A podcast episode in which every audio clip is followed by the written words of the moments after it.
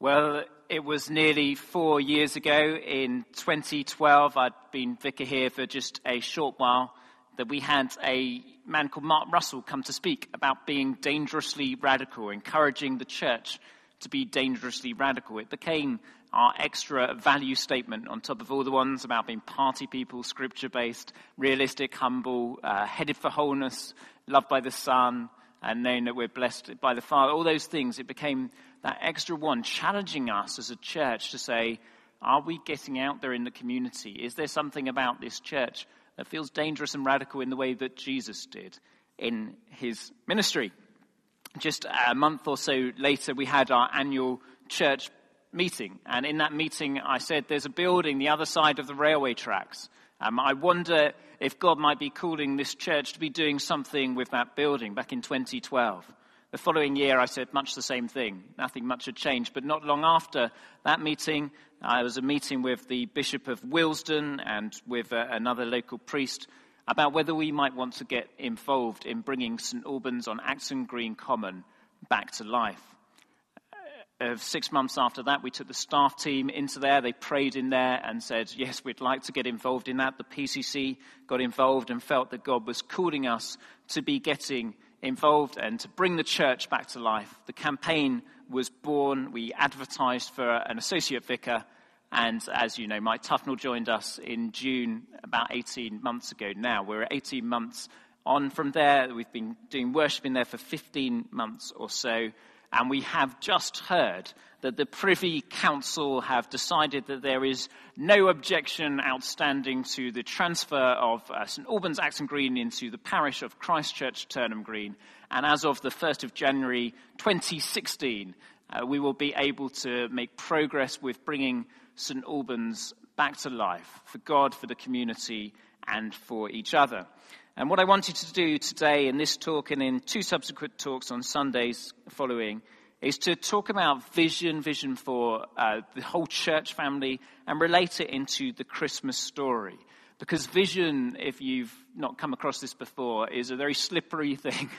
You can think you've said something, you can think you corporately own something, and yet it trickles through our fingers uh, like an ABBA song uh, on repeats, repeats, repeats. So what do we what do we do with vision? And what did God do with vision is our preliminary question. In the Gospel of John, we have God saying, in the beginning was the Word, and the Word was with God, and the Word was God. He was with God in the beginning. In fact, through him all things were made, and without him nothing was made that has been made. In him was life, which was the light of men. Right in the very beginning, God was. He had an extraordinary vision for humanity. It predated everything. It predated creation. In fact, his vision for humanity partly created humanity. His word, his very personality, created everything that was. He spoke, says Genesis, and things came into being. He looked down through the corridors of history and he saw that there was going to be mess along the way. He saw that it was going to go wrong along the way.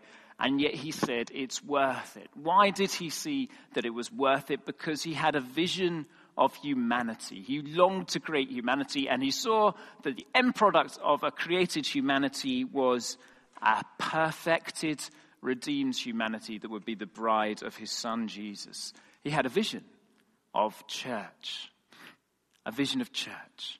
And church was worth it. When we think about church now, we think about messy institutional things, don't we?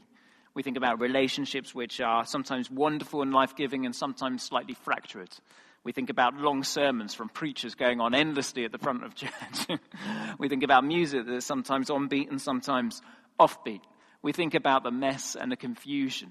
God saw the perfected humanity in the church, and he said, this is very, very good. And not only that, he saw that there was going to be an obstacle to humanity becoming that wonderful. He saw that he would have to come and suffer and die for it. He was in the world, and though the world was made through him, the world did not recognize him. He came to that which was his own, but his own did not receive him. He saw that when he came to earth as the baby Jesus, they would eventually stick him on a cross and kill him. But because he had a vision, he went for it. Because Jesus had a vision of the joy set before him, he endured the cross.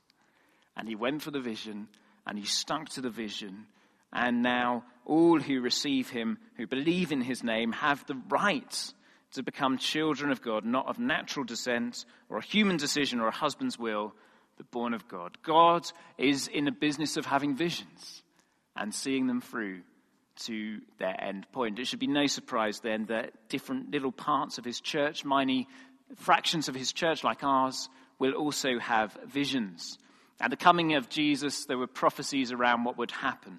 And, uh, and all sorts of things happened, like Bethlehem. But when he died, there was another prophecy that he would send the Holy Spirit on the church. And the Holy Spirit was the promised Holy Spirit in the book of Joel. And it said, on all people in those days, I'll pour out my spirit on young men and old men. They'll dream dreams, they'll have visions. Do you know that psychologically, you are most likely to have dreams and visions in your youth and in your older age? It's very fair. We sort of go dormant in our midlife period. So the congregation gathered here this, this Friday, both young and older, are in a prime position to have visions from God of, of what should be. How do we devise a vision that is apt for God? And I want to suggest three F's coming through this passage and general thinking around vision. Uh, the first one is frustration. frustration. The second one is feeling. Feeling. And the last one, um, frustration, feeling, and faith. Faith. So frustration. God looked at the world that he had created with great faith and with lovely feeling that he loved the people there, but he knew that it needed sorting out. And he had a frustration. Frustration is the birthplace of vision. Mark Bailey, in charge of the New Wine Network now, Uh, often speaks about having a divine gift of frustration. He said ninety percent of his good ideas were birthed out of frustration, seeing a need and knowing that something needed to change. If you're a Christian, there's every chance that you have at least an inkling of a divine gift of frustration. What do you do with frustration, though, is the most important uh, question to ask in that ilk. If you're off colour or not doing things in, in God's way, frustration can turn into griping, to whining, to moaning, to despondency, can't it? And we've all seen that happening. It's not going my way, and you sort of stick your finger in the mouth like a toddler and sulk in the corner. You know, chuck the toys out of the pram. Or frustration can do something totally different. It can turn you to intercessory prayer and to action. And that's the story of Saint Albans, Acton Green, isn't it, for, for many years now. It was closed at Christmas Eve two thousand, uh, so it's been shut for, for a long time, had, had a brief period where um, Oak Tree Fellowship were in there. But by and large, it's been a church that was closed in pain and in agony, and it caused people immense frustration. And people both within the Christian community who had worshipped there and the wider Christian community and the wider community as a whole looked at that building and had a divine frustration. This is not how it should be, they thought. Just as God looked at humanity and said, this is not how it should be, people in this area looked at that church and said, this is not how it should be. When it was sold to a developer to turn into flats, people who would walk past and pray for it, and we've heard countless stories of people praying for that building now from all sorts of different churches right across London and even the world, looked at it and said, this should not be. This is not what this building was designed for. And with passion and with faith and with feeling, they turn their frustration into prayer. Eventually, uh, local prophetic activists managed to pick this up. Men like Tony Dollar and Chris Chauncey, people like Councillor Harvey Rose, um, people like Colin Baston, a whole group of people working together, Catherine Day, local photographers, Ian Wiley, Diane Wiley, uh, John, John Perry, working together with people from other churches, other community groups, Mark, Mark Perry with the theatre, and saying this should not be. Galvanising into action a campaign that got five thousand signatures out of pure frustration, saying we feel, we have a feeling that this shouldn't happen. And gradually an inkling of faith grew in those people uh, that, that there might be a turnaround. At the same time, and maybe in a very different way, the vicar before me here in the church, Matt Boyes, would walk around Acton Green Common praying for that church. And Jill Spencer, our wonderful administrator, had great faith that God wanted to do something with that church, even though we had nothing to do with it and not involved in any way. And yet a colliding and a stirring of these things came together, a frustration had to be answered and had to be solved. And when the opportunity came for us to go in, you'll, you'll remember there were um, external circumstances that gave a sense that we should move in. We couldn't fit the children's work into the building anymore. Uh, we were seriously overcrowded in the creche and the tower room. It was a health and safety nightmare. We could have had children really seriously hurt with the level of crowding we were having in our services.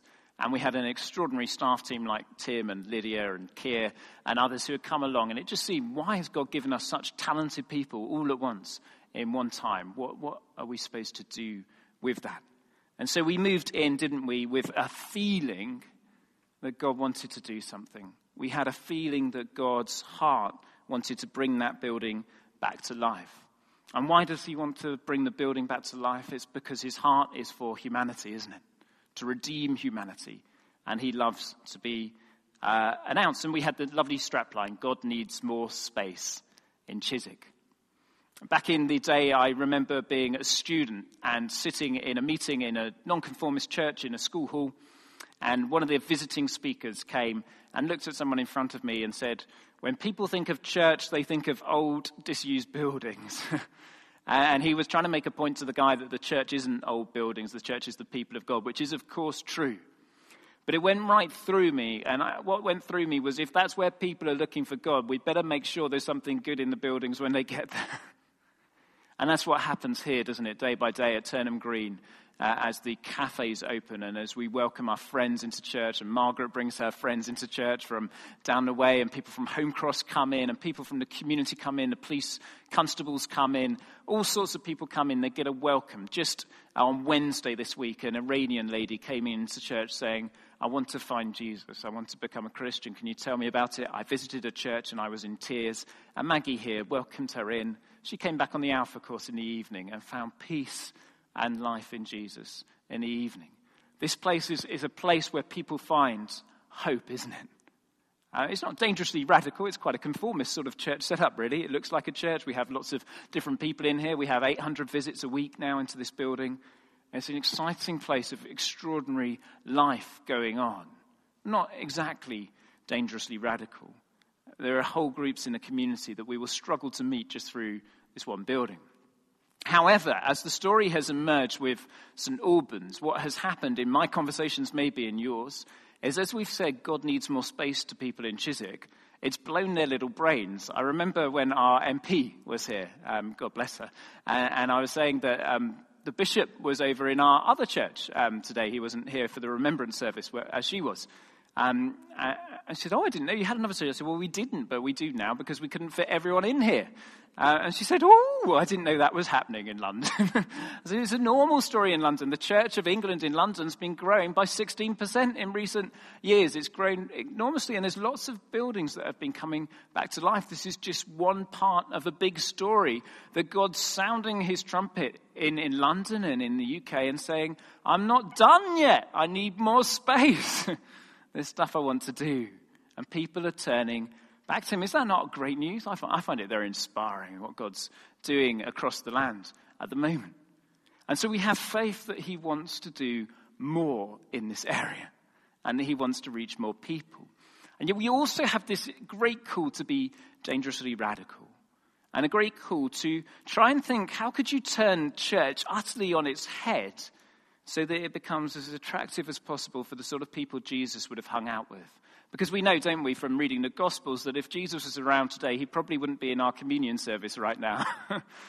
He would be mingling with people. Not that it's bad for us to gather together. We need to. We need to gather together to have the sacrament, to have the word, to pastor one another and care for each other. But he would have spent most of his time with people who were outside church, and the, the last, the lost, the least, the alienated, wouldn't he? And what could you do in a church, thinking from scratch, to go, I just want this to be a place that's just the beating heart of the community?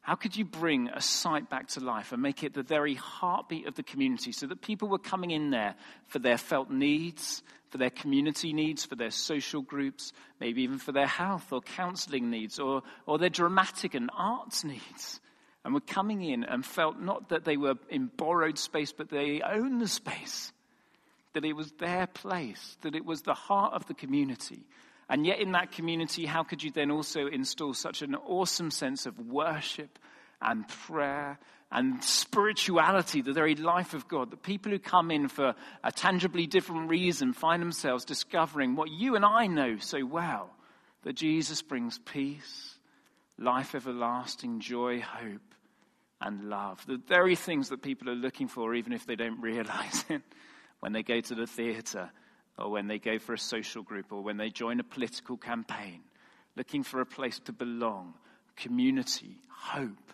love, and faith. So from frustration through feeling, we move into a place of faith, a place of saying, God, is this what, what you want to do? And what normally happens with vision, I hope you can see through the scriptures, is it goes into a melting pot, which takes a long time to come through. Imagine you're God and you've got a vision for community and a vision for church. And you're in John one, the passage we had read today. It says, in the beginning was the Word, and he created all things. And he's longing for the church. He's longing for his people to be redeemed and brought back to him. How long does it take for his vision to be fulfilled? Well, he reveals himself to Adam and Eve. He reveals himself to Noah. He reveals himself to Abraham. He reveals himself to Moses. He reveals himself to Joshua. He reveals himself to the prophetesses and the prophets. He reveals himself to queens and kings and servant girls and, and shepherd boys down through the ages. And it's millennia, isn't it? Thousands and thousands of years after the first humans heard from God, before Jesus rocks up on the scene. And even then, he gets born as a baby, not as a man of action, ready to sort it all out straight away. And he just lies dormant for thirty years, doing diddly squat, really, apart from eating and drinking and making a few chairs. He does nothing that's recorded for us. And then at just the right time, or even before the right time, because his mum pressurizes him to get going in John's Gospel, Jesus reveals himself onto the scene. And the vision comes to pass. And it's been working ever since, hasn't it? It's like a little stone that has got bigger and bigger and bigger and bigger and become an enormous rock on which you can build your life. And every time God gives a vision, it starts small, like a mustard seed, and it gets bigger and bigger and bigger and bigger. This last week, I visited a church in, in West Harrow, Saint Peter's, West Harrow. It was a closed church, much like Saint Albans, and they wanted to reopen it for the community. They chopped it up into fifty different rooms inside, uh, and they decided they were going to church plant into it a small congregation of thirty or sixty people. They never expected the church Uh, to grow. They just wanted it to be an outpost of, of great people who would engage with the community. Today, they're having to do two morning services there. After it was stayed at that, that small stage for, for many, many years, but now they have to do two morning services, and they're wondering whether they have to strip all of the rooms from the inside of the church out and put them in a specialist building outside, because they can't fit the worshipping community into there anymore, because God's on the move. I'm not going to say what God's going to do in Saint Albans exactly, and in this place exactly. I'm hugely grateful for the eight hundred or so people who come through this building every week, for all the people who are engaged with Christmas here and there, for the people who come to our anonymous groups at the Mission Hall, and all that God's doing in the Mission Hall as well in terms of the community. I'm hugely grateful for it all. This I know. When you have a vision born out of frustration and feeling and faith, when you hone it and get it right with God and hear from the Lord, he fulfills his vision in his time, in his way, for his purposes, for his glory alone. And that is one of the exciting adventures we're on as a church family this year, this Christmas.